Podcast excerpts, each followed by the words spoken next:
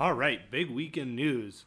Governor Whitmer again refuses to acknowledge the protesters on national T V.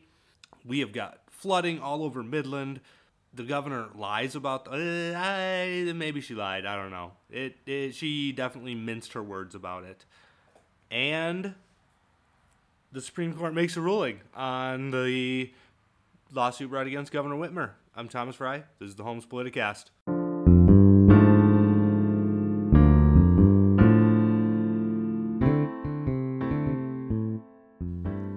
Awesome. So before we get started today, before we jump into our, our aforementioned topics, you guys are sitting at home, right? Or you know somebody that's sitting at home with nothing to do, right? You're listening to this podcast, you're thinking, good night.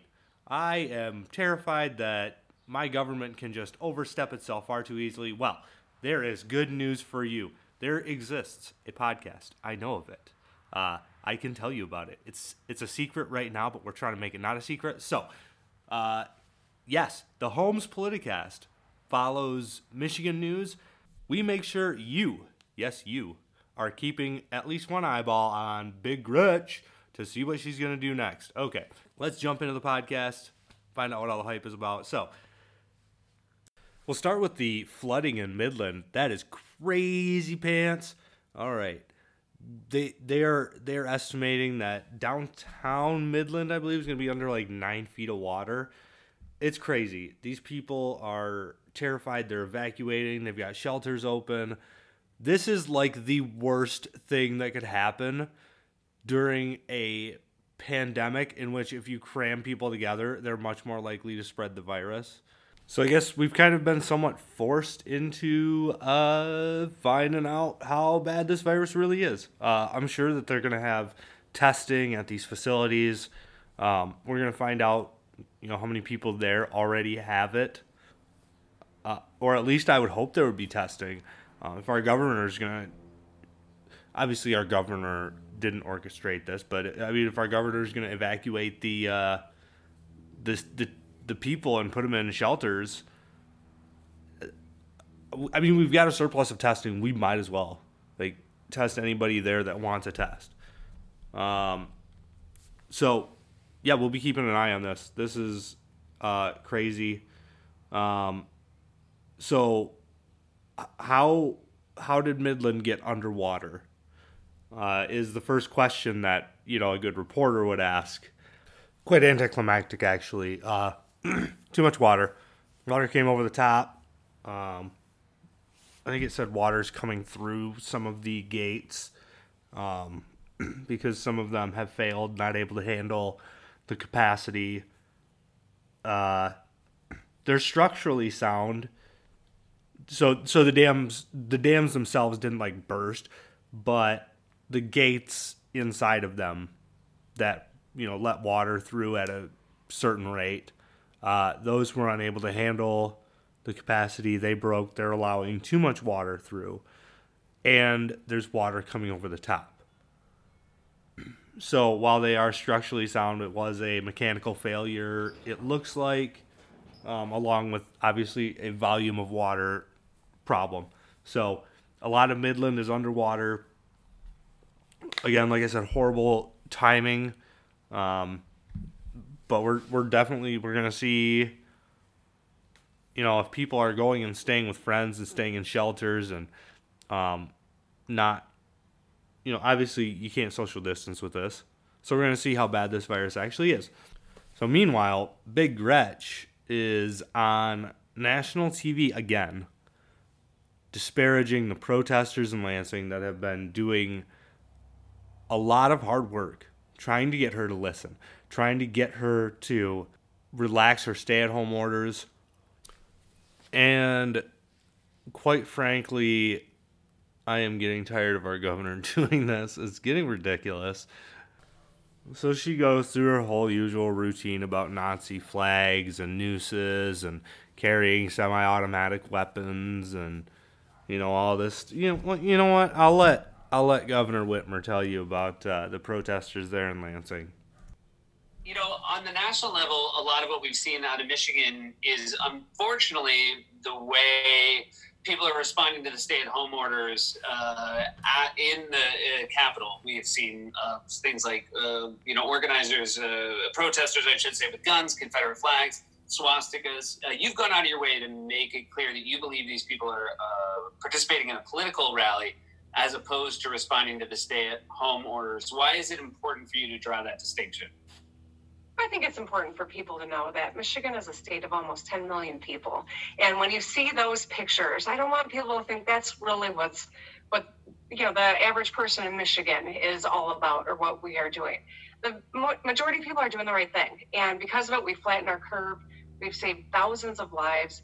Yes, it is a, you know, a tough time. And yes, there's a lot of angst. And sure, I'm not universally agreed with, but even those that disagree are staying home and doing the right thing because they know how serious this is. What you're seeing at the Capitol are political rallies. You see swastikas and Confederate flags and assault rifles and nooses. That's not what you see in, as you go along Michigan generally. It is a, a organized political event, and that's why I'm not going to get too caught up in it. I'm just going to stay focused on, on doing the right thing. So there it was again. Um, all you protesters that you know are on the left, that are Democrats, uh, you're just engaging in a political rally. Um, she, she, she literally repeats the reporter verbatim, answering his question in her question. He literally just throws her a softball.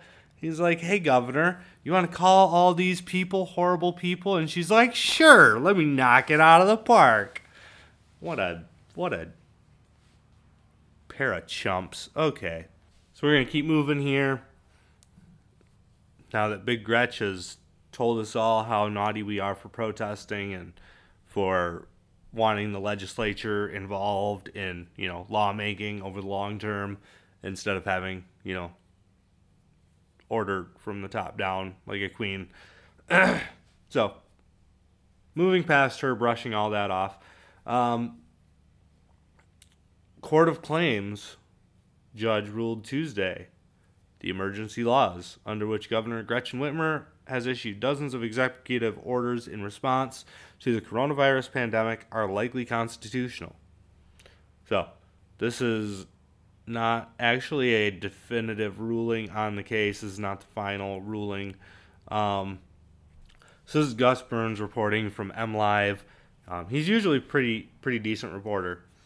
Uh, Michigan or Michigan United for Liberty, the group that has organized protests against the governor and her stay-at-home orders at the Capitol, sued Whitmer in the Court of Claims on April twenty-first, challenging the constitutionality of the Emergency Management Act of nineteen seventy-six and the Emergency Powers of the Governor Act of nineteen forty-five, the same laws at the center of the legislature's lawsuit.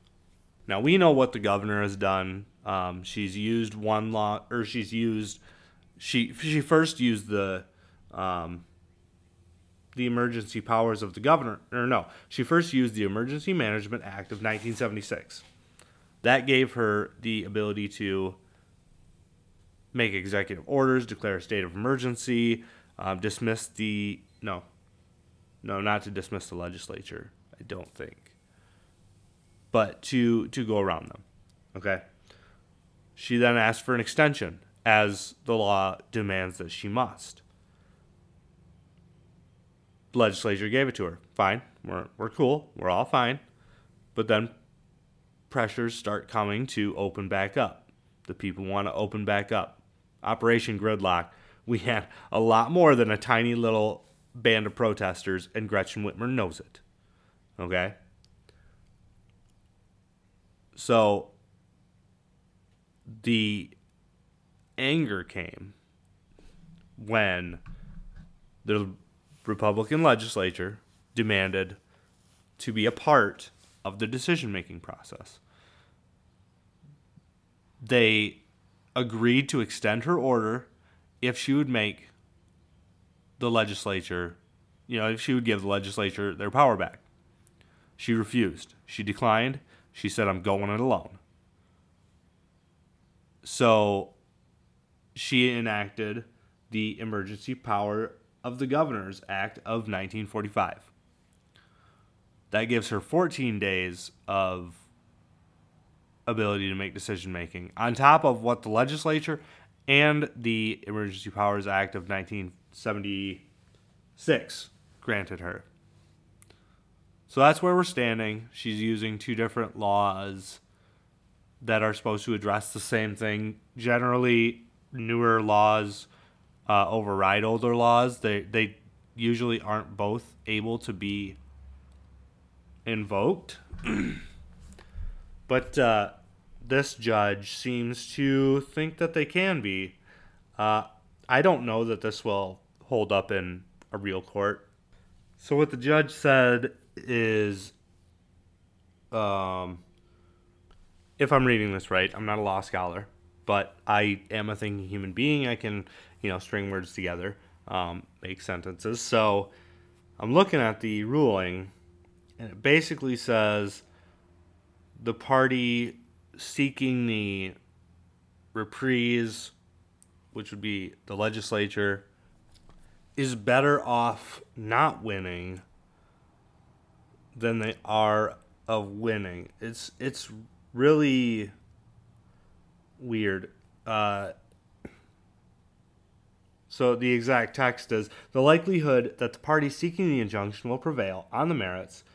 Two, the danger that the party seeking the injunction will suffer irreparable harm if the injunction is not issued.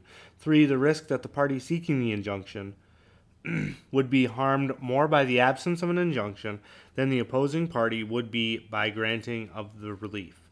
And four, the harm to the public interest if the injunction is issued. So basically, this isn't a good case because there will be harm to your own party, there will be harm to the opposite party, and there will be harm to the public.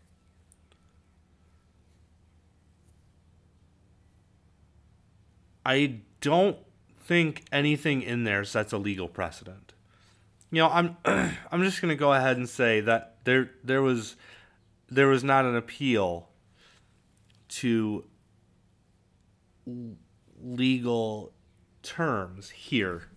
There wasn't there wasn't there wasn't any legal reasons. It was just, I think that these things will happen. So, I think that this judge may be incompetent, or maybe partisan, possibly both. Who knows? Um, I think that the legislature will appeal to a higher court,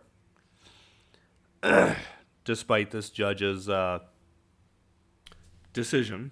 But obviously, we'll be keeping a very close eye on this case. We'll be keeping you updated. Um, and yeah, all that fun stuff. So cool. We got through all the important stuff that I want to talk about for today.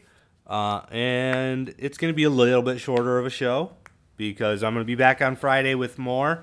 Uh, Friday may be somewhat of a longer show, uh, than normal because we're going to have so much that has gone on over the last week that, and I'll have more time, uh, to do more of the recording. Uh, it's, you know, weekend, fun stuff. Um, but I've got other stuff to do during the week. So we will leave it there for you for today. Uh, thank you guys so much for listening. And remember to, you know, share the podcast with your friends. We actually have a website up now, live. Uh, yeah, that's exciting. I know. So uh, go check it out. Let's, uh, let's get some interactions. It is the homes politicast dot com. Ooh, I feel so official saying that. Okay, so, yes, go check that out. Uh, send us some mail. Um, I don't know, interact with the site, see what you can do. Um, I am aware that the iTunes button doesn't work. Uh, still working on the website. I'm building it myself, so uh, it might take a little, little bit to get it to exactly where I want it. But it's there. Uh, go check it out. You can listen to the podcast from there. It's got a built-in player. Uh It'll have it's it's gonna have all kind of exciting features, so I'm really pumped about it. Uh, so thank you guys so much for listening. Uh, remember to rate, subscribe, uh, share us with your friends. Uh, you know, do all that stuff. If you want to volunteer to help the show, um, we, I'm not able to pay people because you know I'm post still. Uh, need more funding for that, but there are a lot of ways in which you can volunteer to help the show. Uh, so, yeah, send us an email um, from our website, our new website, if you would like to be a part of that. So thank you so much for listening, and we'll see you on Friday.